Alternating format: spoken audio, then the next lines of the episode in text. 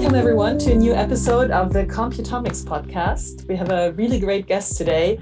He has a 30 year career in government relations, industry representation, public affairs advocacy, and management.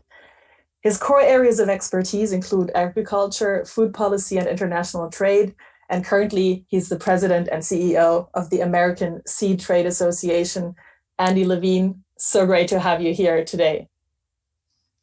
And it's great to be with you and really appreciate the invitation to join you and uh, talk to your crowd today.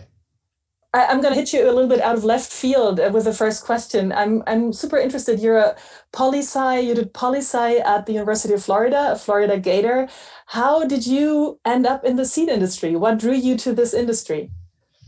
Well, it's uh, it's one of those stories that you don't imagine, and I didn't go to college to become an association executive, and uh, didn't even end up in uh, growing up in agriculture. My father was a pilot with the Air Force and uh, ended up um, coming to Washington, D.C., very interested in politics and developing policy from my uh, college career.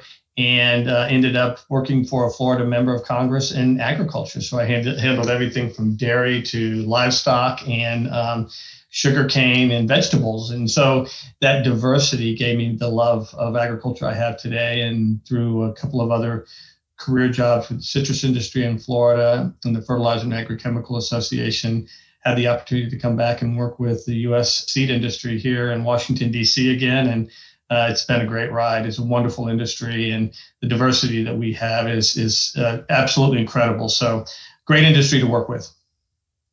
Now, uh, the American Seed Trade Association uh, has several goals, one could say, right? Several things that you do. Could you give a quick summary, maybe, of, of what your focus is? Well, I think one of the things right off the bat, Anna, is the diversity of our, our sector or our association. We represent everything we like to say from alfalfa to, to zucchini and all production types organic, conventional, and biotech. And uh, it really is a choice of the company and the choice of the farmer on what they choose to plant and, and what uh, what production type. And so we represent them at the state level and state capitals with respect to policy and legislation being passed and movement of seed between states. And then in the national level here in Washington, D.C., again, with the policies that are impacted. And then the international level, um, the American seed industry is the largest seed industry or seed sector in the world we drive a lot of policy domestically and internationally. So we have to have to represent uh, our our position and opportunities on a global basis as well.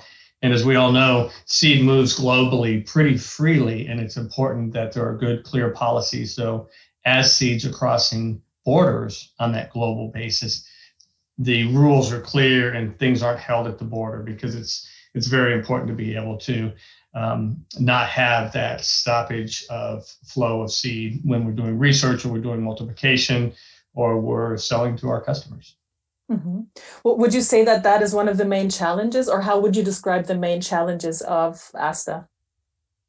Well, probably a couple of main challenges. A lot of people don't understand that uh, breadth of the seed industry and the importance of being able to produce a seed this year for a farmer to plant next year. We don't just have them on the shelf waiting for people to to come in, you have to produce seed every year to to supply that demand. And so that's probably the ba- biggest basic challenge.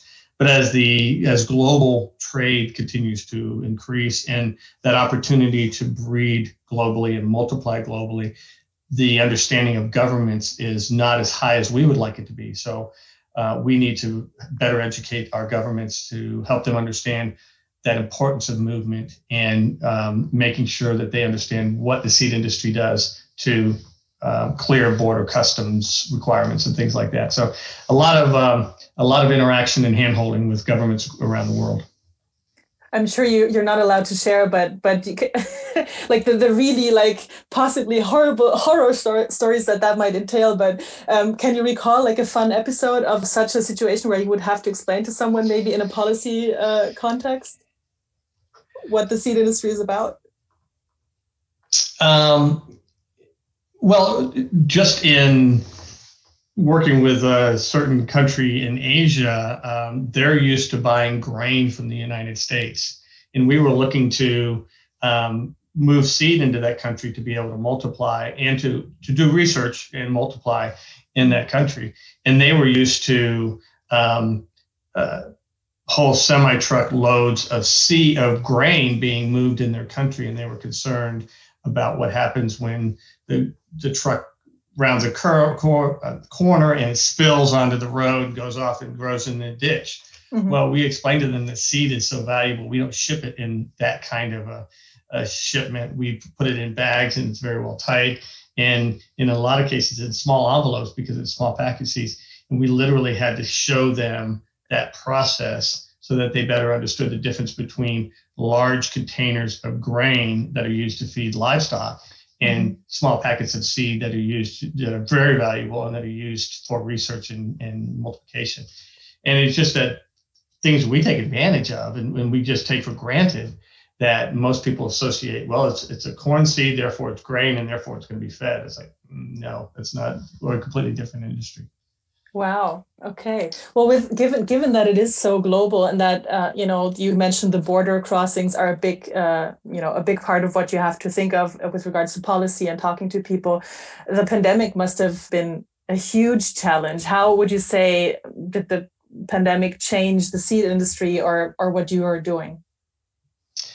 There was some things that hit us right from the beginning that we just didn't anticipate, and I don't think most people could have uh, as you can imagine, a lot of the seed for research and multiplication move in the bellies of commercial airlines.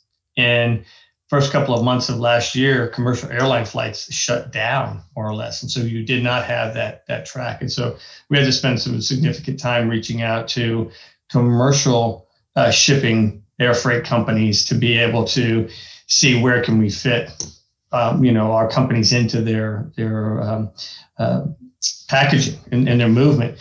And it's a challenge because everyone was all of a sudden looking at that too. We weren't we weren't the only ones in that case. Uh, and then you you think of things where with a pandemic you don't have as many people on the borders looking at shipments and looking at at um, you know the, the movement of, of products and so things got just began to get backed up and so we really had to make sure that we were considered an essential industry and uh, help people realize it and at the same time our companies on the ground here in the US were delivering seed for planting because it was March and April of last year. It's a very heavy planting season throughout the country. Mm-hmm. And so you had all of those various factors, whether it's domestic or international. And uh, it, will be interesting to see how that impacts us long term because farming is such a one on one basis. You're already dealing with social distancing. I mean, farmers are by nature individualistic. But the relationship with, say, a seed company and a seed salesperson is very, um, I think, um, very close, and it's something that that the seed company wants to make sure the farmer is getting what they need and it's performing like they anticipate. So you're constantly going out, walking the field, looking at the plants, looking at the growth, um, making sure that performance is there. So it uh, caused some challenges in that way and uh, uh, pushed the seed companies to think of new ways of doing business with their farmers, uh, ultimately their, their customers.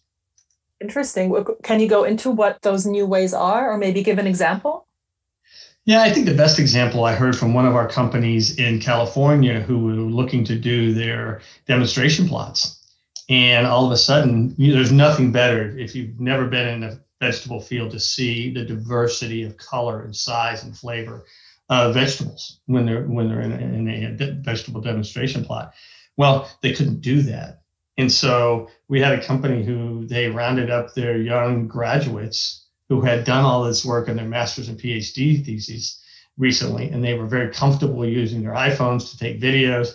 And they literally packaged up fruits and vegetables, sent them to their customers, and then they walked their their uh, grower customers through their demonstration plots while the customers looking at the vegetables. And so they they did the most virtual um, demonstration possible of um, of their product, and they did this within I'd say 90 days of the start of the pandemic last March. And so it was very creative on their part, but they put their company's hands in in the hands of a bunch of 20 year olds and said, we need to be able to bring our product to our customer because they're not going to be able to walk through the field and kick the dirt and, and taste them. And so that's that's what they did, and it was it was quite innovative.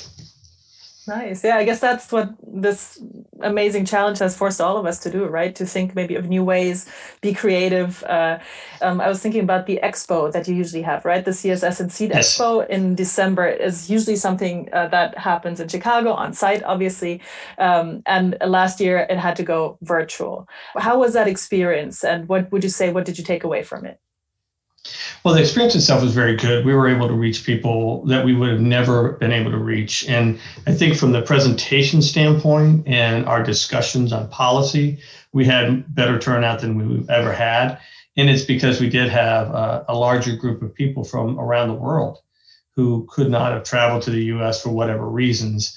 Um, and they were able to participate and listen to sessions as well as uh, be involved in policy discussions the takeaway that was, I would say, on the negative side is you it was much more difficult to do the the networking component. Uh, a lot like I was talked about with respect to demonstration plots. Um, the CSS Chicago meeting relies on that interaction, and whether it's running to people in the hall or down in the expo show floor, or even in the bar at night or going to dinner, those relationships you can't replicate in a virtual environment on the computer. Um, and, and so that was a bit of a challenge eh, that uh, we realized very quickly that on the one hand, we can get that increased participation and awareness of the US industry in corn and sorghum and soybeans. But on the other hand, you can't replicate uh, people just running into each other naturally and developing relationships or renewing relationships uh, that they only typically see once a year in Chicago. Mm-hmm. I saw on the website that you also had the the survey feedback um, that where you asked past and uh, you know open member and past attendees, you know basically their feedback uh, about the expo and and what did you gain from that survey if you already got a chance to look at it. Uh, oh yeah, we've we've analyzed it. I think in every which way we could possibly analyze it to, to, to find the good, the bad, and the ugly. Um, and, and I think again the positive is virtual is here to stay. There is going there are parts of our meeting that will be open to people uh, around the world, uh, and and our hope is that companies will look at it from the standpoint of uh, as they identify young leaders, they may not be in a position where they could go to a meeting like Chicago because of resources or financial uh, purposes or timing, um, but they can still participate by dialing in, taking two hours and watching on on the on the uh, virtual platform. Uh, and so I think that will continue and we'll continue to have more and more international participants. Uh, on the other side is um, people were very clear. We don't want to network virtually. You know, we'll do it when we need to with our customers and, and with our um, uh, competitors or others that we, that we need to interact with. But, you know, a, a virtual environment is not, not the right platform for networking and developing relationships. We want you, ASTA, and other organizations like us to continue to provide that face to face forum for us to be able to operate. And so we're looking forward to December this year. We think it's going to be one of those uh, everyone coming out of hibernation. Uh, mm-hmm. and being able to interact, uh, uh, renew old friendships, and really spend some quality time together to um, uh, to get back, catch up with everybody. Mm-hmm. Can you go into a little more detail on the uh, plans that you have for the on-site program?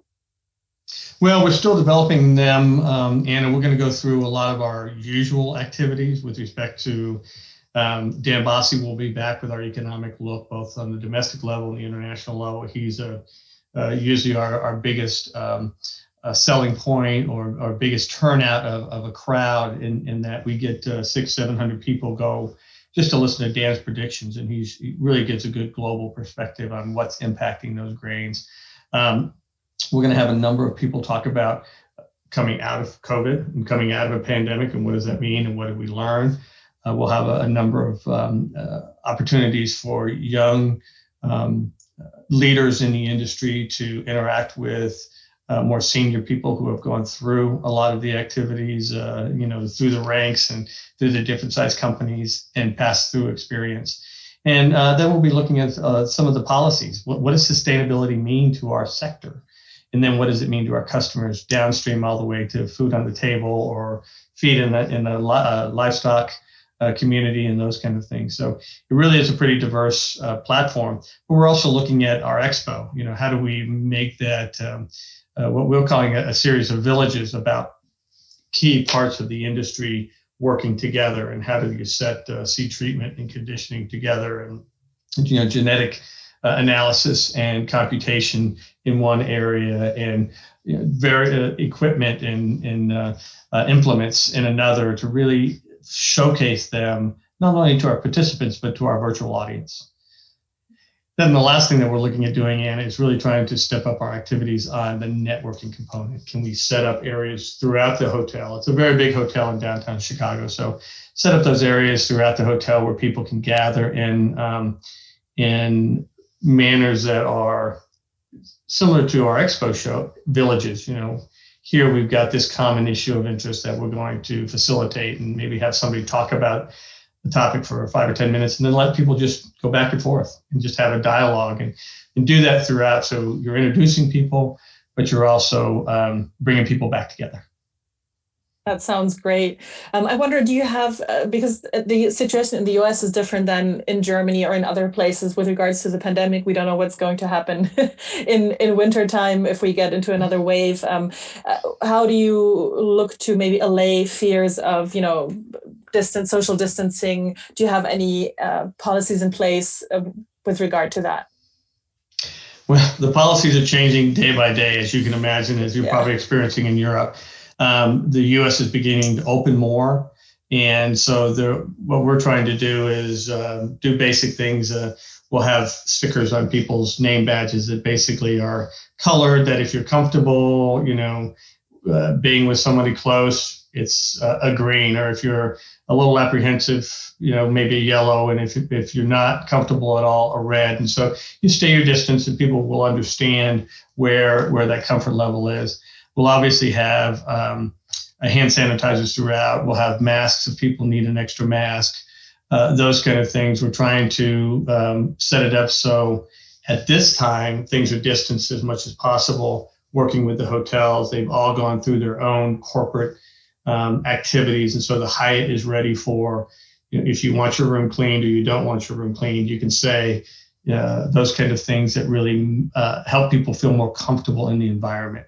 I think the biggest thing that we're going to see um, in this is what's the global transportation requirements at this time and where are countries in their process. We get a great deal of people from Europe, a great deal of people from South America um, in this meeting in December, and how far along will they be in the immunization process? Um, and then just generally uh, traveling, uh, people, if they're not feeling comfortable yet, then you know they're, they're not going to jump on a plane and come to Chicago. So mm-hmm. um, we hope that things will start to open up by September or so, and uh, we are looking at it on a weekly basis to see what we need to do to feel make feel make people feel comfortable and accommodate their needs. Right. Well, that sounds great. I really like the idea of the stickers too, because that way you, you kind of save people from having to verbalize uh, that all the time. And some right. are really uncomfortable about it. It's just a very nice visual way to have like a signaling system for that. Um, with uh, with regard to the outlook, look maybe beyond uh, the the expo um, and the conference. Uh, if you look further on to next year and maybe even more, what what would you say are maybe movements or trends in the seed industry that that you can already detect?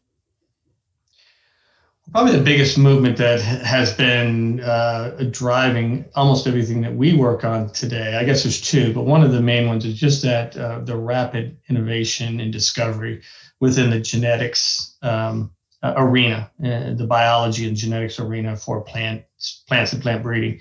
Um, we were constantly working on what are the policies in the US and then policies internationally with respect to right now it's gene editing and uh, CRISPR Cas9 and other things along that line and how our government's going to treat that as it goes forward. But it's whatever that next technique is. What is what are we doing? And then all of the, the factors that come around that. A lot of people don't understand the rapid um, movement that we're seeing or in, in discovery in genetics and how do you deal with that and how does it fit into how do all of those pieces fit into new techniques like gene editing you know it's a wonderful technique but by itself it's it's not effective. You've got to know the genetics of that plant. You've got to know uh, if you've got molecular marker technology, you've got to, how does that fit into what I'm trying to get to for that ultimate end variety? And they all play together. And, and um, I don't think people understanding where those techniques are going so rapidly. Mm-hmm. The other issue that we are um, all on the cusp of internationally is sustainability. And what does that mean for our industry? Uh, it's being called many, many things agroecology, you know, sustainability, you name it. But what does that mean? You know, how do you measure it? What, how do we help uh, climate change in this? And we think we stand in a great place in the seed industry because we help provide solutions. And so that's where, where we're excited, but it's a lot of unknowns right now. And so we're staying on top of that. It's driving a lot of what we do, but even the base of that is is the research and innovation that's going on in the seed sector today. Well, it is even in your mission statement that you know research is something that you support as part of your mission, as part of the work you do, and uh, that was also what you just you just showed. Um, right. How like how do you support research, uh, especially with regards to um, those two major factors you just mentioned? So um, the the tech, tech, uh, technique, genetics on the one side, um, and sustainability on the other. Well, in the United States, we've got a system of land grant institutions, and every state has a land grant college or an identified land grant college that does is in charge of agricultural research at that base level across uh, the, their state to try to specialize in what they do.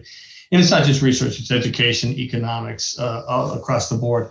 And what we try to do is uh, work at the state and federal level for funding, first off, and making sure that they have the resources available and as you can imagine, that's been challenging, you know, depending on the year and depending on the economy of the state or the federal government.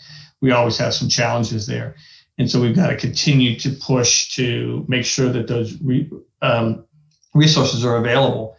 They train our, our next generation of workers in our industry.